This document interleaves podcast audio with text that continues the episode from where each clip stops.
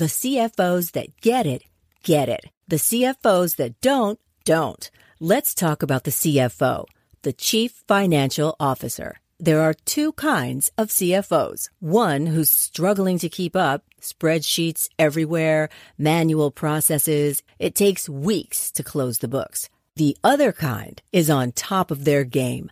Automated reports, inventory, commerce, and HR flow into the financial model seamlessly. NetSuite is everything you need to grow all in one place. That's why NetSuite is the number one cloud financial system used by over 28,000 growing businesses. 93% of businesses increased their visibility and control after upgrading to NetSuite. Head to netsuite.com slash C-suite for a special one-of-a-kind financing offer. That's netsuite.com slash C-suite. netsuite.com slash C-suite.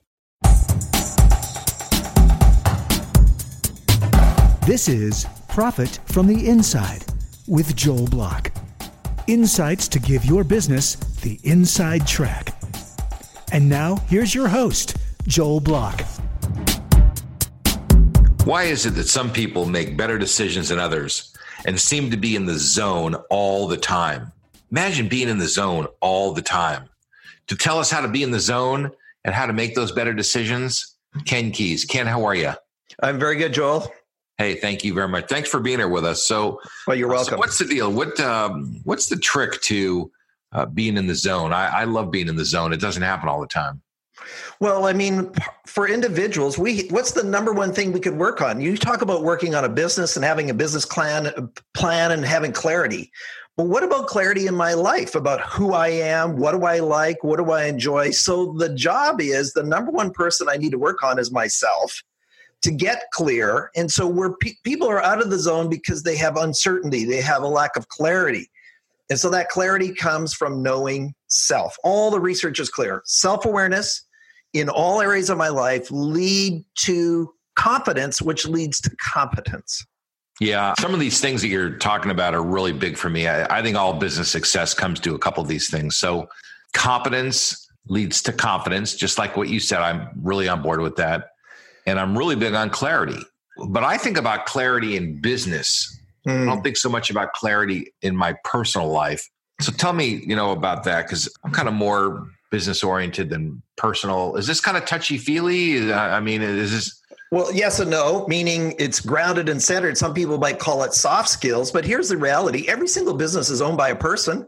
You know, we say, well, it's stakeholders, but somebody's running this multi million dollar company somewhere. That vision came from someone if it was a group of people or an individual. So part of what we do as a company, and we were an assessment company, we help people to get clear about several different things. We take a holistic perspective. So everybody's heard about personality. So we have personal style. And so personality influences how I see the world. We call it preferences. It's how I make decisions. I bring, actually, interesting enough, we're doing this training in law enforcement now, is I bring implicit bias to everything. So, how is that bias affecting my decisions? So, if I know my strengths, but I'm also going to know what some of my weaknesses are, because the reality is, as you know, Joel, is that sometimes my greatest strength can become my greatest weakness. So, I'm playing on my strength constantly, but I miss some things. I have this blind side.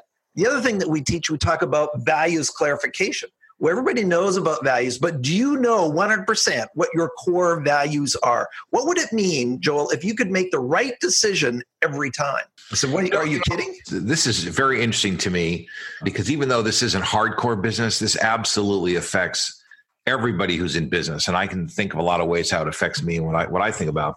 Uh, you know, a lot of this stuff, does this fall into the basket of what everybody keeps calling emotional intelligence? Absolutely. It seems like it is part of it. It is definitely part of it. And here's the other thing all of you that are listening or watching that are business owners, guess what? You have people that are working for you.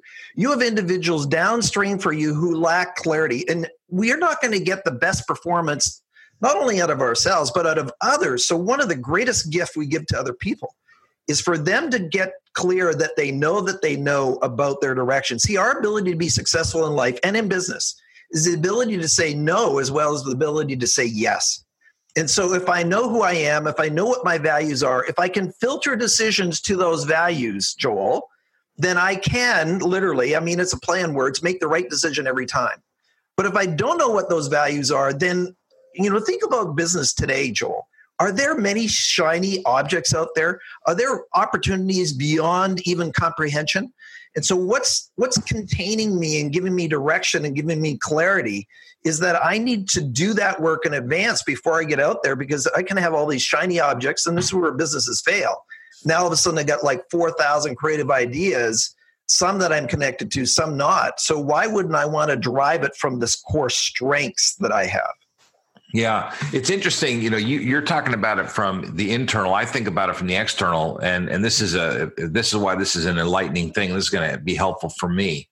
So, uh, you're talking about you know you got these four thousand different ideas and distractions. You call them shiny objects, you know, whatever they are, uh, and we got all these different things that we can do as a company. Uh, how do we decide which path to take and which one to do? I think it comes from clarity of knowing your market, knowing your customers and you're talking about it coming from clarity knowing you know what it is that you like and want to do is Absolutely. That, and then the two really merge together to create sort of a successful entity and a, a, relationship. The reality is, is every single one of us, I mean, you love what you do. I love what I do. I, I went through this journey myself 30 years ago. So this is my 30th year doing this work. And I, I actually grew up on a dairy farm. That's hardly close to uh, doing professional development around the world as a speaker. But I went on my own journey for six months, hired a coach, got clear. It says, My purpose is help others to live, lead, and work on purpose, to realize their potential. Well, how do I realize my potential? Then I understand what my strengths are. I mean, there's all the work around emotional intelligence and strengths. Understand what my values are. I understand what my wellness levels are. What does it mean, Joel, if I know my direction, I know where I'm going, but I'm sick all the time? So, I mean, I'm also a health and wellness coach. So we work in that space as well. So, what happens if what you want to do internally does not match what the customers in the marketplace wants externally? Does it ever happen that you get a conflict like that and it doesn't work out? Of course, all the time. So I know that you're a coach in this space and I know that you're interviewing me, but let me just turn that for a second. What do you say to your clients where the nature of who they are and their passions don't match up with the marketplace? What do you t- typically say? well, I'm, I'm not that soft about it. You know, I mean, I just say, listen, get over the passion and, and get on with the, uh, the business of, of serving customers and solving problems. Well, that's obviously what all of us have to do, but there's an internal conversation or decision we have to make said okay does that always line up? No it doesn't. But on the other hand is that what i want to keep doing? So an example is i actually had my own dairy farm way back in the 80s joel and i got up one morning and i said would it be okay if i was here 20 years from now still doing this? And i said absolutely not. Did i have a market? Was i capable? Did i have the skills? I had all of that but I didn't have the passion, but also the purpose for it. My calling is really to serve and help others to fulfill their calling, their assignment, whatever it might be. And so then each of us get to make a decision can I overcome that dilemma that you talked about or that dynamic of, okay, the market is here, but my passion's here? Now, sometimes what happens, Joel, is I can fulfill certain passions outside of the business world. Let's say I'm a musician and I love music well, maybe I just join a, a band and we just kind of hang out on the weekends and we enjoy that, but my business is doing XYZ. Well, that's fine. There's no rules on how that fulfillment comes and how I get into the zone and, and able to be successful. Well, yeah, you know, my style would certainly be different from, you know, from your approach. I, I just would tell somebody, listen, you know, get over it and let's just get on with the business because that's the goal. I, I guess I'm not as thoughtful or compassionate maybe as as you are. Or maybe I could use a little coaching about being a little bit more uh, compassionate. You know. Well, here's here's the research, Joel. Gallup did this study a few years ago, and they did 142 countries. 87% of the workforce are disengaged at work. So, what does that mean to productivity for all of us? I, I hear you. And, and I agree. What does the business need? That really is what are the customers need? What are the solutions and what am I providing for those solutions? That's fine. That's great. If I'm going to be part of it or not is the decision that each person makes personally. Can I overcome it? Like you said, this is really not a, a negotiation or a discussion about the business and being successful in it. But sooner or later, you have to make a call. Can I overcome that personally or not? Like you said, get over it but some people don't and they struggle they have this internal sort of disconnect And so their passion wanes, their engagement wanes, and then all of a sudden they're making bad decisions because their heart, their head, their their mind is not in it. And I'm suspect that you've met some of those business owners over the years. Oh yeah. You know, listen, I 100% believe that people are great at what they enjoy, and they tend not to be that great at what they don't enjoy. Uh, great athletes are great athletes because they dig on being athletes. I mean, this is what their thing is great, you know, scientists love science and they love asking questions and, experimenting on all the things that scientists do. And once in a while, you come on a project you don't like that much. You don't give up all the science because you don't like one project, but you push through because you got to do it. That's part of your uh, your mm-hmm. deal. That's part of being a grown up. Uh, sometimes we have to deal with things that aren't that uh, much fun. But really, what I can see is that the inside track, the smartest, fastest, best way to you know to get to the finish line, is really about making sure that your passions and your pursuits are lined up as much as possible. You know what? And there's no job, there's no business that's perfect. Joel, we know that. But how could the majority of what I'm doing be aligned? Now, here's the other thing as a business owner is that we want to make sure that the team that's around us have as much as possible that same clarity. And then there's one other level here when we think about skills. One of our work is we work in leadership too a lot of times you have people who are very passionate about, let's say, the organization and serving and the customer solutions. But most people don't quit jobs, they quit bosses. The research shows is the leadership skills of most individuals are undeveloped. 70% of people think their supervisor is incompetent. So not only do we have this, okay, pursuit and and clarity, but if I am an unskilled leader and I can demotivate my team. I could have people actually on the team who want to do this job, but I'm a jerk. I'm really a, a terrible leader. And, uh, and as a result of that, I demotivate everybody around me. So there's that other side of the coin where it's not just you know that clarity but it's also the environment that i'm part of and the skills of the people around me as well so let's say, uh, I mean, like you got, you got good bosses and you got these really poor ones. Let, let's leave the poor ones to the side because those people need a special kind of intervention uh, that kind of is beyond the scope of what we're talking about.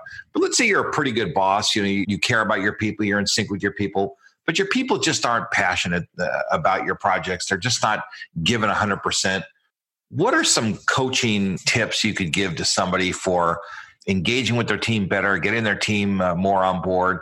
Because if, if the trick for the inside track is really about getting people to be on board and clear and that mm-hmm. makes them want to do the best job they can do which is sort of common sense how it happens in common sense is not always common practice but and how it happens isn't obvious either mm-hmm. but you know what are some things people can do these managers that are pretty good but not great well, at the peril of self promotion, Joel, is that we actually, our most successful companies that work with us around the world, is that they use the same process of clarity for their staff. In other words, they understand what their personal style is.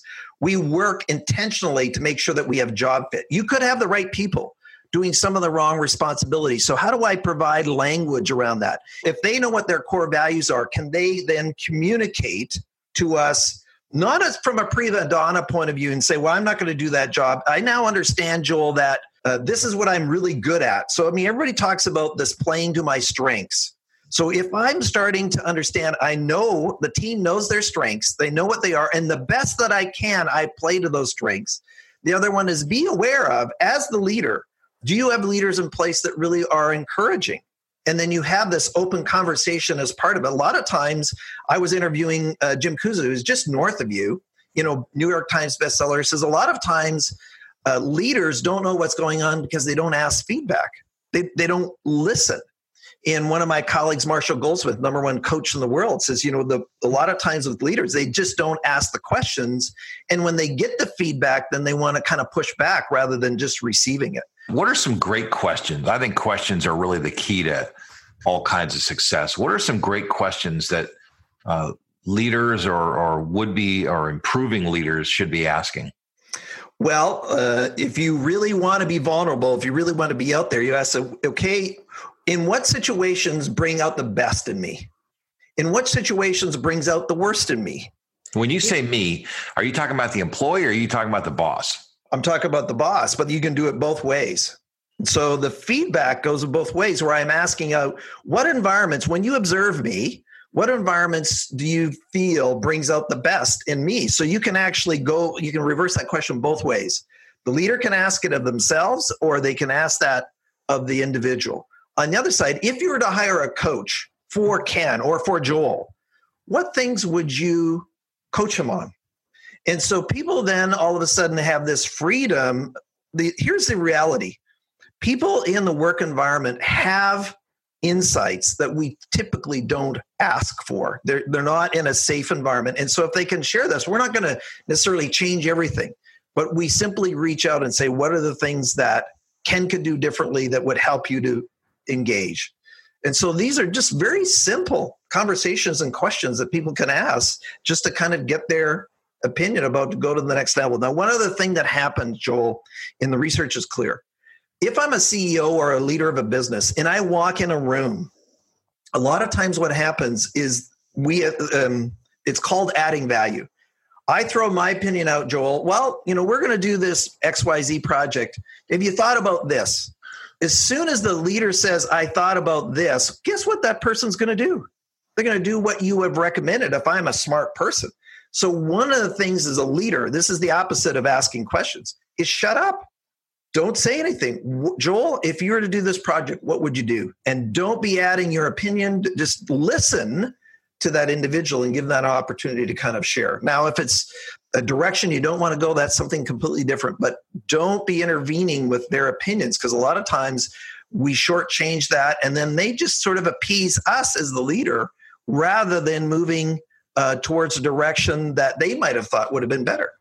Those are great questions. Love those questions and sometimes the uh, the easiest questions are the hardest questions uh, you know just in general yes but the the issue that i have with those questions is how do you get an honest answer you know how do you create an environment where somebody can feel vulnerable they can criticize their boss constructively criticize and give feedback to the boss without the boss you know turning on them and being coming angry at them. How do you create that environment? Because the truth is i mean you're not going to get honest feedback most of the time when you ask those kinds of questions. They're too sensitive. And that is part of the reason why many environments where cultures uh, struggle. I remember years ago was a fortune 100 company. I was in as a consultant. We were going to do leadership 360 feedback and the regional managers for this company wouldn't fill it out because they knew it was going to be used for punitive measures and that's the culture that people, every single business, everybody listening to this, if you're part of an organization or business, you have a culture. If you acknowledge it or not, you have a culture. The more open they are, then the more freedom. I agree with you, Joel, that it takes work and it takes effort. But part of that is can you set that up so that people can give open feedback? It might require, such as what I do sometimes, go in and be a coach and do stakeholder feedback. And I said, Joel, how do you think about Ken's leadership? And I do it confidentially. Right. When you do confidential third party feedback, that gives a certain measure of safety. That gives a certain measure of protection to the person who's sharing. And it also it doesn't color the opinion of the person who's receiving the feedback. Oh, that person's feedback who said that, they're so silly and stupid that I couldn't listen to a word they have to say. So they may be given the best feedback in the world, but if you you know put those uh, kinds of uh, opinions on, then you're not going to get value from anything. So I'm, I'm really a fan of, of doing that, of having a third party come and help, you know, and that's, I guess, what you do. I guess you'd come in and you would, you would be that third party, right? Yes, or or others that are available to do it. The other one that can come into play is you have to know if the leader's ready and willing, Joel, to even go here. It is exposing, getting. I'm actually coaching a, a leader tomorrow it was pretty the feedback he got was harsh. It was very harsh. And one of the reasons his board says we need to deal with this person otherwise he's going to be gone because it was he was just so intense that he was just leaving blood on the side of the street. And so i had to go in there and work with this says listen are you open to this or not? And so that's part of that readiness and willingness from the leader. Not everybody's ready. And if they're not ready and willing then you know what we'll, we'll have to go somewhere else until you are. And one of the things we do with feedback to leaders, Joel, is they're not allowed to disagree or argue with the feedback. They have to receive it openly. So it's the spirit of openness. And I might say, Joel, you're XYZ.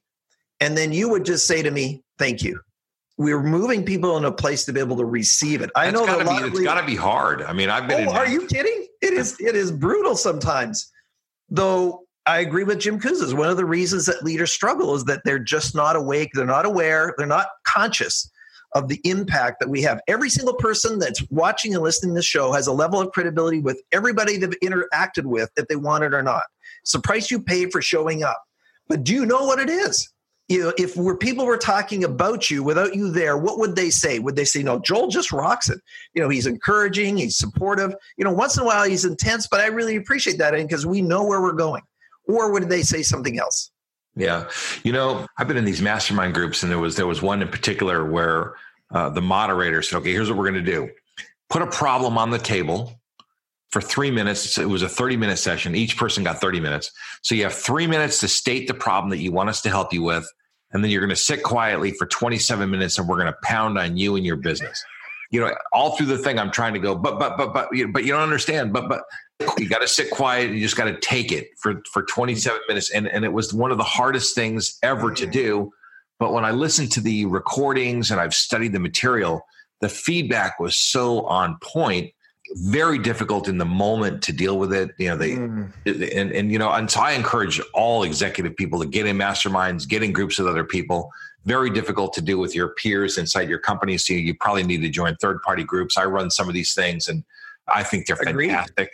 But you know, they're powerful, and it's really hard to take the feedback. But the feedback can be so uh, life changing. Well, I didn't say it was easy, Joel. It, it's not you know our pride our vulnerabilities it's just not a place where many of us are used to going you know i laugh i speak at career development and professional development conferences and i, I said okay we're going to do a feedback session and then a lot of people are saying no no no i'm not going to do feedback i say hang on every day you're in a role where you're giving feedback to other people as a coach as a counselor and you're not willing to receive it it says our, abil- our ability to develop others is equal then and less than our own development and so if you're a leader and you're giving feedback to your staff about what they're doing, et cetera, well, you know what? This is, needs to be equal opportunity. Where, where are you open to your own feedback? And, you know, one of the words that you used, and this is a difficult discipline to develop, but to avoid the words but and however after somebody has said something. And so you can actually create a culture where you find leaders who say, uh, da, da, da, but well, then what you've done is you've discounted what that other person has said. it, it is a discipline. So I don't say no, I don't say however, and I don't say but. Pay attention to your language today after you watch this interview. You'll be surprised how often we all use the word but, however, or no when somebody says something. And we really have discounted that relationship or that flow. And then their openness that you talked about before, their openness to share is going to decrease over time when that environment occurs. So there's there's a lot of ways to create this level of self awareness. The self awareness creates the clarity. The clarity uh, helps us to be in the zone, and the better we're in the zone, the more uh, powerful we're going to be in our businesses and so forth. Part of it, it, it sounds like it comes from feedback. Part of it comes from uh, self reflection, uh, openness to uh, you know, kind of getting feedback from other people. I mean, there's a lot of a lot of things going on. Now, you talked you talked a couple times about assessments. I mean, is that for the purpose of benchmarking where you start so you kind of know where you're going. It's like getting on the scale, kind of like, or what do you think? Well, it's both. Uh, for us, in the personal style indicator that we have or personality, then it benchmarks your preferences and you know what your preferences are. And then I can be in charge of self. I'm not going to use my style as an excuse for my behavior. If I know what my core values are, then I can make decisions around it. And what we get people to do is an exercise when they complete that assessment, Joel, is are those values currently being met? I don't get to decide what's valuable to you. That's the beauty part of this. Only you can decide what's most valuable, but we give you a framework and a process to be able to achieve that because most people don't even know where to start. So, what's your top values? What What do you mean? What does that? So, we give a framework for that. Or if it's your wellness and say, okay, are my stress levels affecting my ability to concentrate or to focus? Or what are my leadership skills? So yes, we benchmark the leadership skills. Now I got to go on a development track because we have 60 skills in our model on where I need to go to the next level. So assessments, if you went to the doctor, Joel, and the doctor is sitting across from you, just like we are in this interview, and I said, Joel, I think your blood pressure is this and this, and I never put the blood thing on your arm. What would you think of me? You think I, I would, I, would, ah. I would laugh at you. Yeah, I'd laugh at me. So why would we do that in professional development? If you went into a business, if you didn't have any financials, what would you think of them? I think they're an idiot, right? If they don't know what their P&L and all those different statements and what their margins and their percentages, those are all there. Why wouldn't we do it in our life? And so that's why I'm so passionate about it is that we are missing a point as professional developers and individuals is that let's just do this step. Let's use these assessments to get clear, plus all these other things feedback, narrative, self reflection, interest inventories, all those kinds of things. And let's get clear about where we're going and let's be intentional with it. And that's well, let's. Let's, let's keep going. I, I, like that financial reporting concept. You know, I mean, I, mean, I, I like that a lot. So, in a business, uh, there's financial reporting every month, every quarter, every year, and you know, there's cycles and things happen. But financial information is changing every single day. Every time a check gets written, every time an invoice is produced, every time a purchase order gets made. I mean, there's there's liabilities and, and assets being created mm-hmm. all the time in companies. How often for people are those assets changing? How often do we need to evaluate people? I mean, businesses are evaluated every uh, day, week, month, it goes on and on and on. How does it translate to people? Well, I think it's, I have a bias on this, obviously, is that it's ongoing, it's continuous, it's constant. However, we believe personal style is something that is pretty well set for for your life. Now, your totality of who you are, you're maturing, you're growing, education is happening, experience has occurred. All of that is who I am now is different than who I was 10 years ago, but my preferences are the same. We do see that people's values over their lifetime does adjust slightly. So what's most important to me at 60 might be different than when I was 20. And so I'm looking at that. We do our wellness, wellness assessment in companies where we'll do that every year. And that is a stress assessment that we, it's actually a longest assessment where we have 120 questions in five different categories. The other thing is when you think about jobs, let's say the company's growing and changing, Joel, mm-hmm. and I'm giving a new role, new responsibility. I need to check in with Ken mm-hmm. 30 days into this job mm-hmm. about is that the right did, did i promote you into a position of incompetence or promote you into a position of lack of passion or connection or engagement? So as businesses evolve and grow and responsibilities change this is like a continuous checking in the other thing that happens in the hr industry everybody talked about you know annual performance reviews well that's uh, archaic I need to be sort of like this weekly and daily check-in about how's it going? Is it working? What's what's not? So that I can adjust. You don't want to do a year-end statement and never check quarterly or never check monthly. No. It's too late. It's too late. So this is this ongoing real time. There, there needs to be constant course correction. Absolutely. And yeah. so why would it well, let me let me go let me go back to something that, that you talked about kind of toward the beginning of our discussion. You were talking about inherent bias and, mm-hmm. you know, the way I think about this, at least, I think this is one of the root problems in our society. Uh, it, it's it's a big reason why a lot of people can't get along. Uh, you know, we're all walking around with bias. Uh, and a lot of these biases came to us when we were 5, 7, 10, 12 years old from our grandparents who grew up in a different world. Uh, mm-hmm. the way they looked at people, the way they interacted with people from different communities, from different ethnicities, from different uh, cultures. And, and they might have said things uh, that were uh, you know less than favorable about other people. And, and i'm sure they did because it was much more prevalent 50 or 75 years ago. So you might have heard things and so you have these inherent biases and you can't help that. I mean I, you know you can't help it. But what i've kind of learned and, and identified with certain people as i've talked through people is that we can learn to control the knee-jerk reaction we have to what's going on inside of us is mm. you know and and that's kind of a self-awareness too is that you know i've kind of learned hey listen you kind of have to wake up and recognize what your issues are so you can control them count to three and not say something stupid that you're going to regret that you really don't mean but but it's kind of just built into your dna because your grandma said it to you when you were a little kid Talk, talk well, dude, oh man, you got me. That's a whole stream. Dr. David Burns talking about uh, feeling good or your your mood. Nobody offends us unless we let them.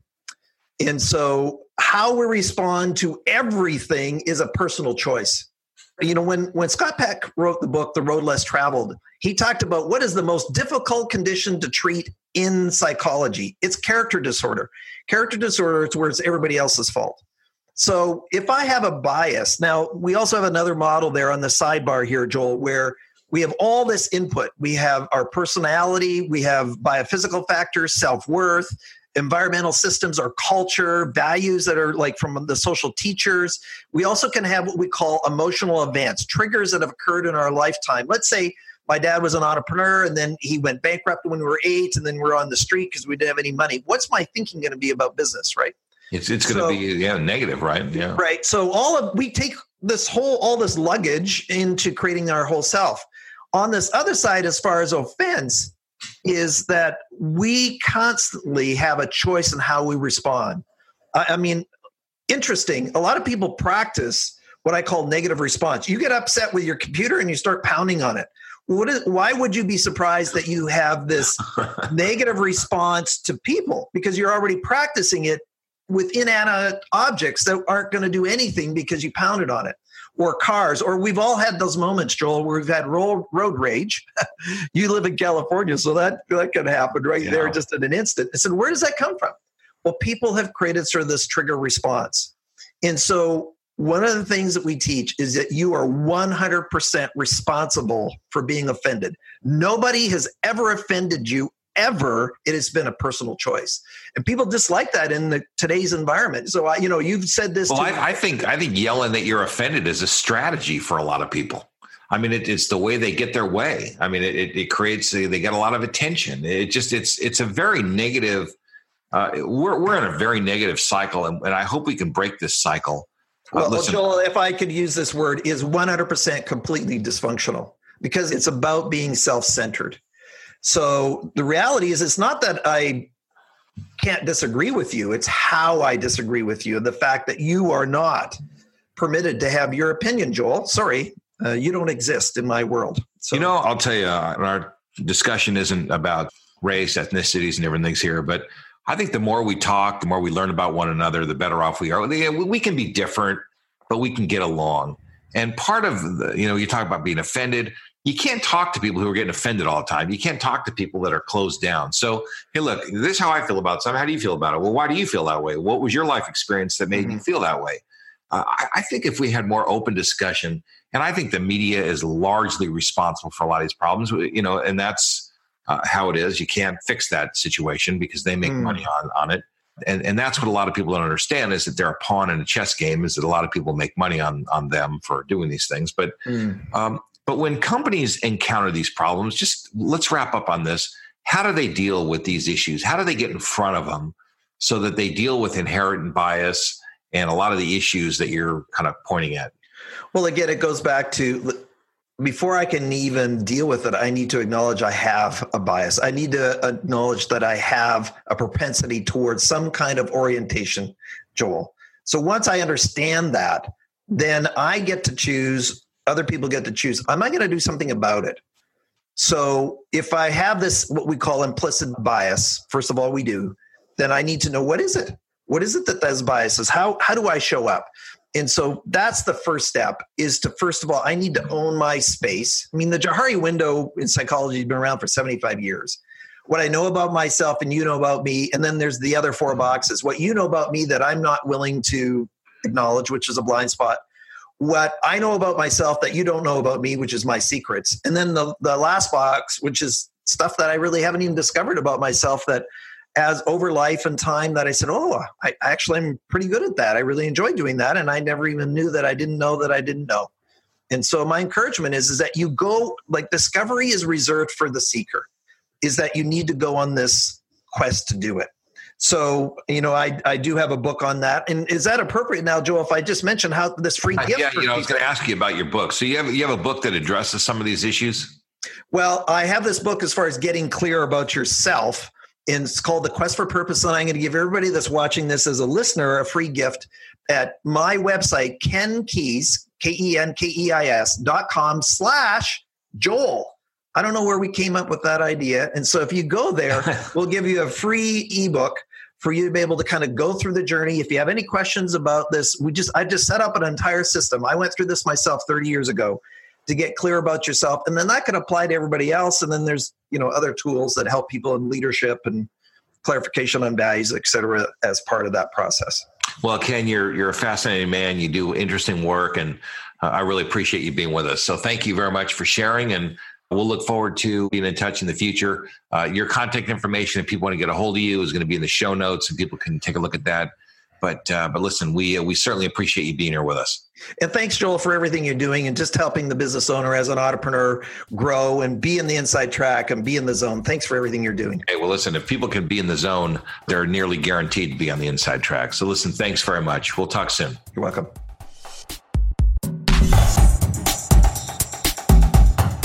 You've been listening to Profit from the Inside with Joel Block. For more insights and to learn more, visit joelblock.com. How about a shout out and a giant thanks to my podcast producer, David Wolf, and his team at Podcast and Radio Networks. Profit from the Inside simply wouldn't be what it is without David and his team. For more information or to learn how you can launch and produce your own podcast, reach out to podcastandradio.com. Produced by Audavita Studios. Connect your voice to the world.